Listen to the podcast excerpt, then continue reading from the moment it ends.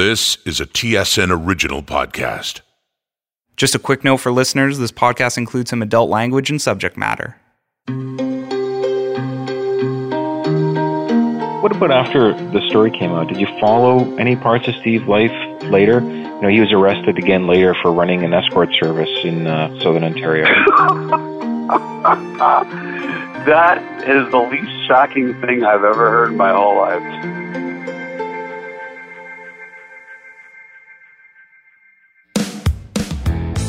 Through a series of interviews and scouring hundreds of newspaper articles, I think I was able to figure out why this former NHL pro didn't have any money left at the end of his career.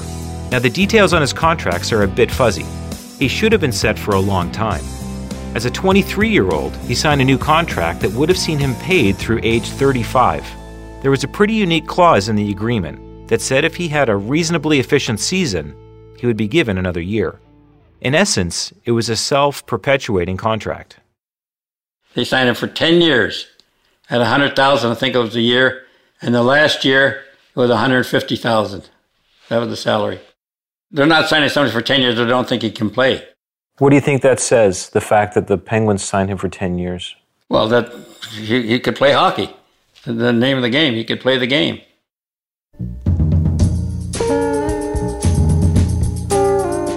You would imagine that he would have had enough cash left over to float his habit, but a series of missteps in his contract left him with little money left in his bank account.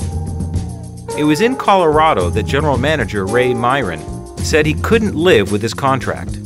Steve was guaranteed another half million dollars at this point, but Miron said he wouldn't play another game until he renegotiated. But Steve wanted to play and have his name up in lights. So he signed a three year deal with no guarantees, and by the time the ink dried, the Rockies offered to buy him out for $25,000. Steve countered for slightly more. Colorado said no, and then they released him. Didn't get a contract in January. Couldn't sign on with anybody. I started that year with uh, $1,320,000, and now it's January, and I had $15,000 to my name. What'd you do then? Started doing cocaine. He had to settle for much less money than his original guaranteed contract entitled him to. After he retired, he applied for a permanent disability claim with the league. The claim was promptly dismissed. He went from making almost $100,000 a year as a hockey player to $3 an hour plus tips as a bartender after his career was over. In many of the articles I read, they uniformly quote Steve as being bitter with the league and with his former agent, Alan Eagleson. Durbano was preparing to sue the league for his permanent disability pension, but then he was arrested for smuggling the cocaine. He was not a guy who, you know, found something in jail. I think it was just something he had to go through and pay his penance. Just a reminder that voice you're hearing is journalist Bob Kravitz. I do remember thinking that this guy really wants to try and get his life together and um, you know, uh, to what degree he was able to do that, you know, it's a little hard for me to say. Steve did try and spend his time wisely while incarcerated.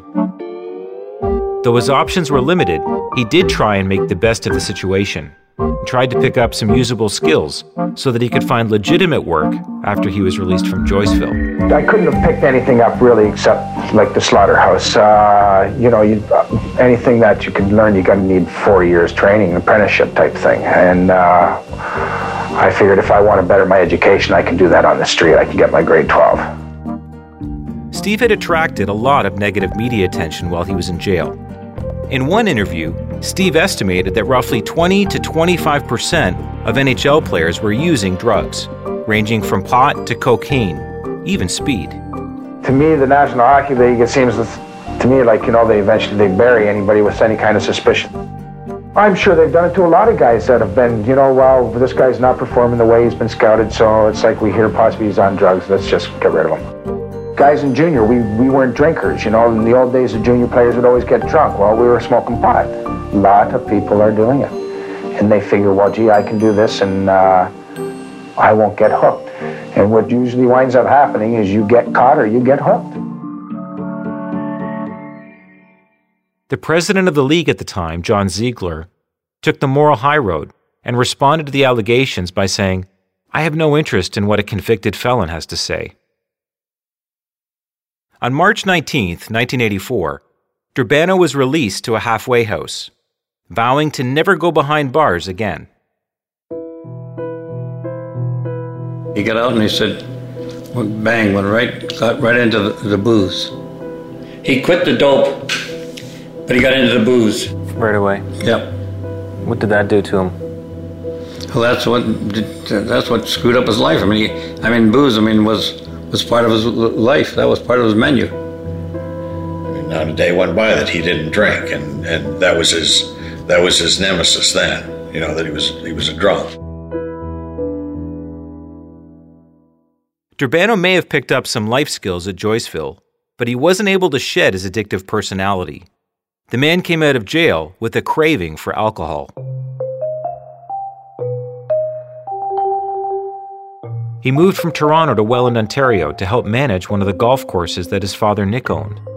He was attempting to build a normal life for himself, and he had the tools to do it. He stayed out of the newspapers for a while. There was very little written about him in the five years after he was released from jail. Then in 1990, he split up with his partner Lenora, and the addiction she had helped to keep at bay resurfaced. Shortly after, his name would reappear in a newspaper headline. It read, Durbano nabbed for shoplifting.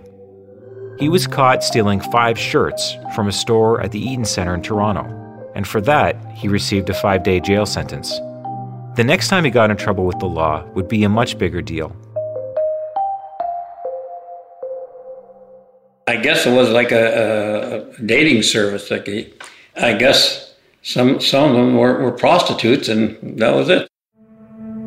It's now the spring of 1997, and Durbano is merely a shell of his former self, and running a business out of a townhouse that his father owned in Welland, Ontario. At this point, he is completely broke and struggling to make ends meet, barely surviving on a $300 a month pension from the NHL. So Steve went back to doing what he knew best operating on the margins of society's moral limits. The five star escort service was used as a front for a prostitution ring. He set it up like this First, Durbano would place personal ads in the local newspapers looking for women to work for him. Then, after they'd meet, Steve would explain the various prices that the women would receive for different sex acts. And finally, Steve would drive the ladies to and from their dates, and in turn, he would get a kickback from what they made.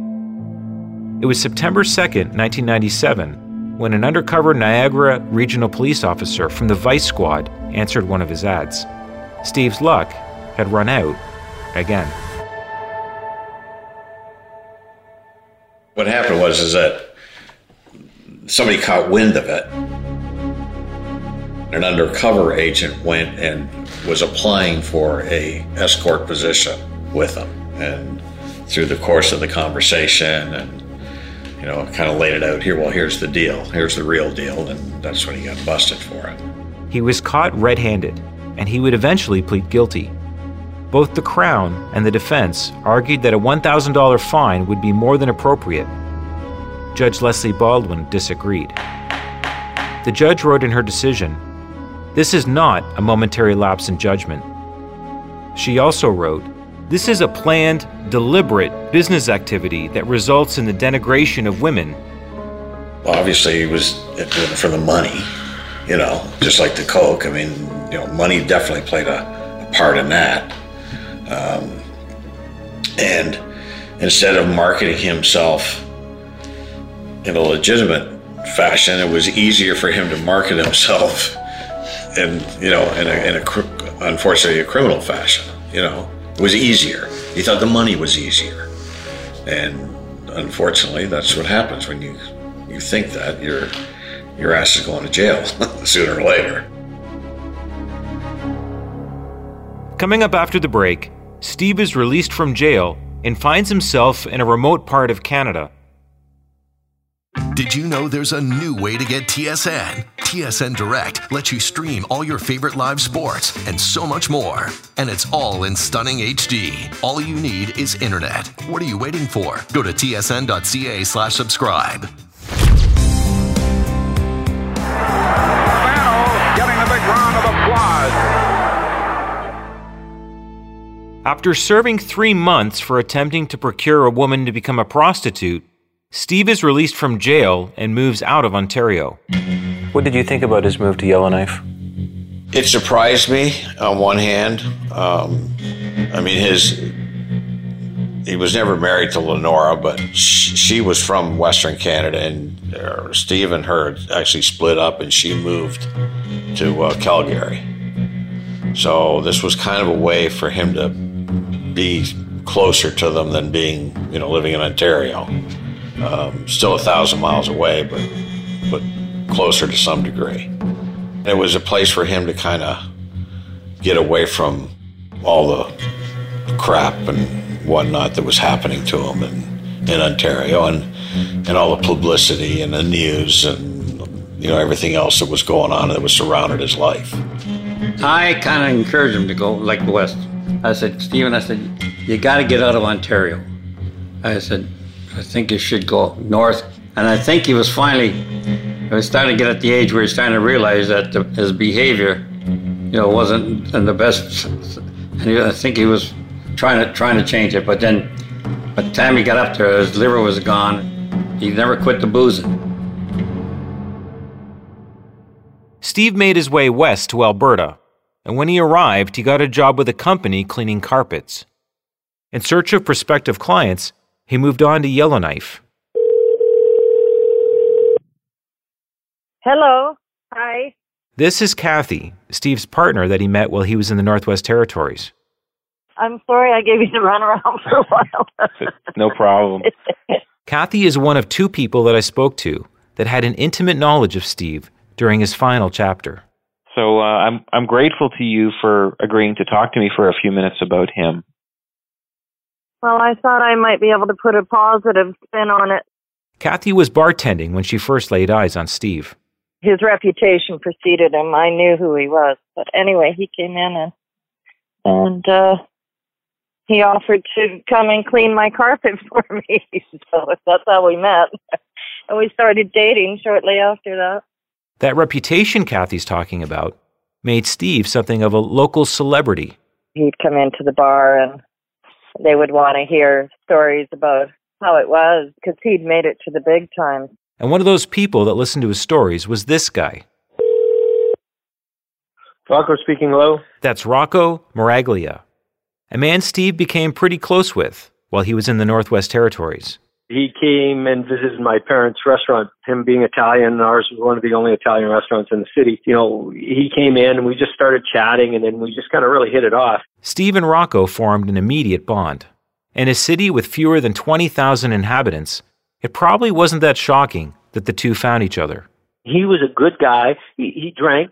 Uh, you know, I mean, he'd polish off a couple of beers. Uh, the the more beer he had, you know, the the story the stories got thicker and thicker. And I think, you know, now in in hindsight versus back then, you know, I just thought this guy just wanted to talk. You know, I, I think part of him was, you know, he he dre- desperately wanted to fit into a to a new place. You know, he always had a story. He always wanted to chat. I remember one time he talked about mooning the audience.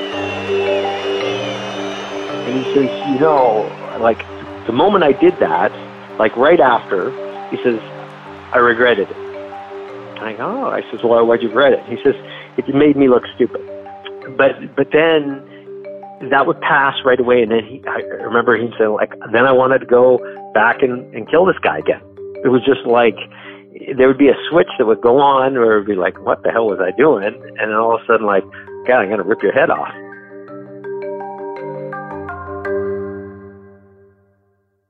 But that version of Steve, the reckless and unpredictable one, only seemed to show up while he was on the ice.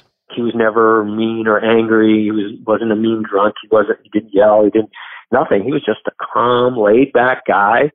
I was curious to hear if Steve had allowed his emotional baggage to follow him to Yellowknife, or if he'd left his history behind him in Ontario. Is it fair to say Steve had many regrets in his in his life, things that he would have done differently? I think so. I used to say that it was a shame he didn't coach because he, he he was good. He knew how to play. He didn't have to be the the enforcer that he was. Did he talk much about his past with you? Um. Yeah, he was pretty bitter with his dad. He felt he got ripped off uh, with in regard to uh, his father had a golf course that him and his brother worked at, and um, yeah, he had a lot of anger and resentment toward his dad. I, I you know, I think he was lonely, and I think he, he felt that he had been, yeah, dealt a, a shitty hand. All he would say is physically, he said, "I'm busted." He would always say, "I'm busted." He says, "Look at this. Look at my hands. Look at my," you know. And I says, and, and you know, it wasn't like he was blaming anybody. He was just saying that, you know, this is this is the cards that he was dealt, and he was looking for a better hand. Steve moved to the Northwest Territories signaled a new beginning, a place that he could shed all of the negativity that had built up over the years. I can honestly say that he felt comfortable in his skin there. He didn't have to, you know, he didn't have to fight. He didn't have to do anything. He he had people that you know kind of even took him under his wing. But you know, he came in and said, "Rock, I, I'm a little short cash. No worries. Have a bite to eat, whatever you need, a couple beers." It was just that's the way it was, and it was almost like old Yellowknife, where you know, a guy comes in, uh, he's accepted by everybody because we've all got a story, and you know, the land of misfit toys. You know, guys can uh, do very well, and and and even starting there with nothing, like my dad. Um, and to him coming up and you know really wanting to kind of forget where the hell he came from, but not, and get a fresh start. You know, I think he found some peace in your life. I honestly do. If you think about your best time with him, does any one weekend or time together jump out? Uh, it would have been the last summer. We had a friend who had an island out on Prelude, and we spent like three weeks straight out there. You know, we'd already knew that he was sick, so that would have been like in August, which it was starting to get cold. So we kind of built a path out there on the island. There was sand under the rocks, so we dug up all the rocks and made a sandy path around this little island. And in the spring, uh, there was a little clump of trees where you docked the boat and came up onto the island. And he had um, actually made a little heart there around the trees, you know, with all the rocks. Like he was, he was quite a kind person, and you know, he didn't let a lot of people see that side of him, but but we were fortunate. Those who knew us. Emotionally, he had started anew. But physically, it was too late for Steve. All of the drinking he had done caused irreversible damage to his liver, and he needed a new one desperately.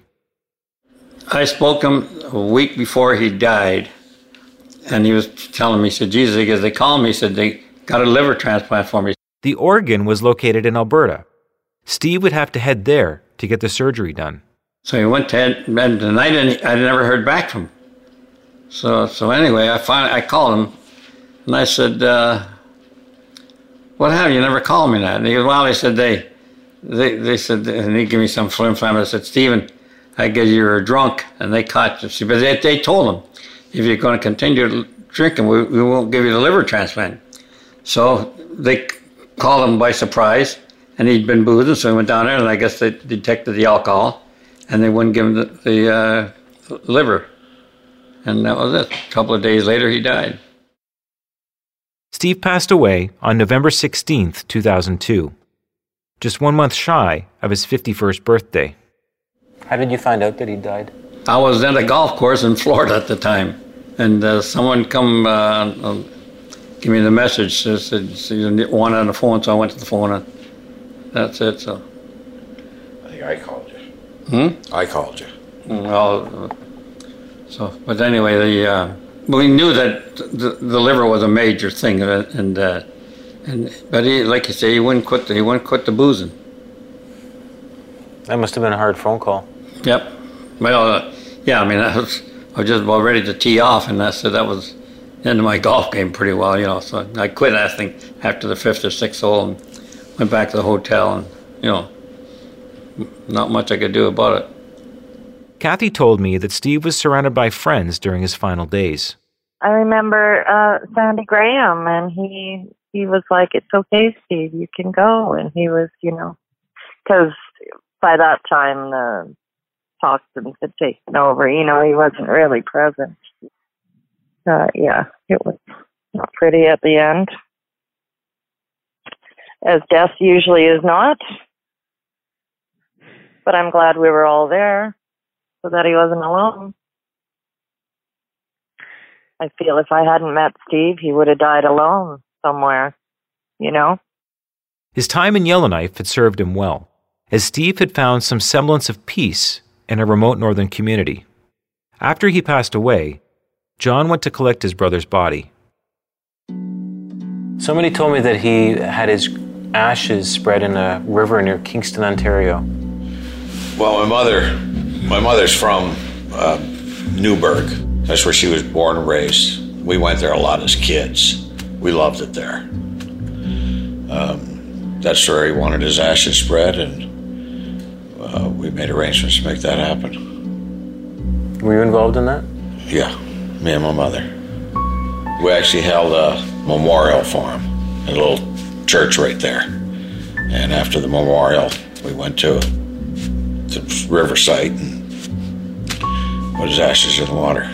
Why do you think he wanted that? I don't know, you know, but that's that's what he wanted. Steve was a profoundly confusing individual, even to those who knew him best.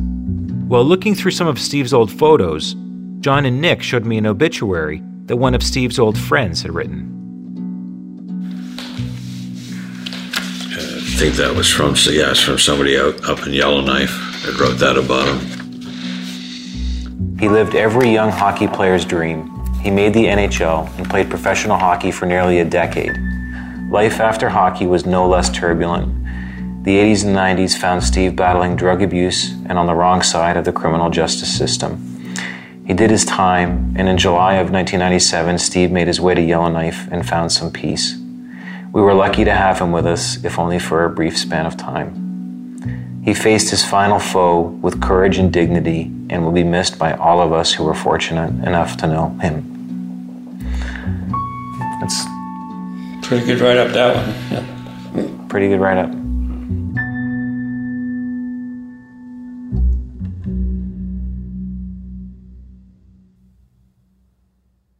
Before we wrap up this episode, I just want to share one more memory that Kathy told me about. Well, the fall before he uh, died, they were having a karaoke competition, and Steve used to go. he practiced at home, you know, and he got up and sang "My Way" by Frank Sinatra, and there was not a dry eye in the house. I'm telling you, because everybody knew he was sick and he didn't have long to go, and that's that's my favorite memory. I do believe of Steve. Yes.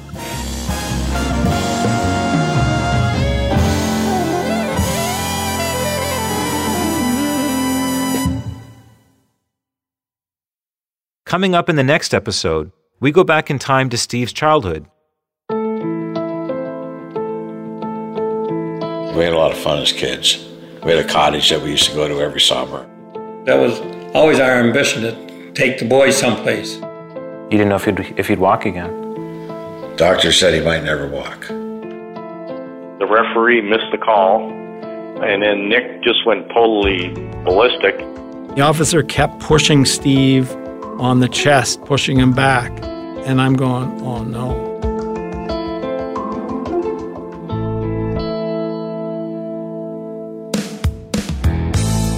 This story is reported and hosted by Rick Westhead. Senior producer for Durbano is David Krixt. Executive producer is Ken Volden.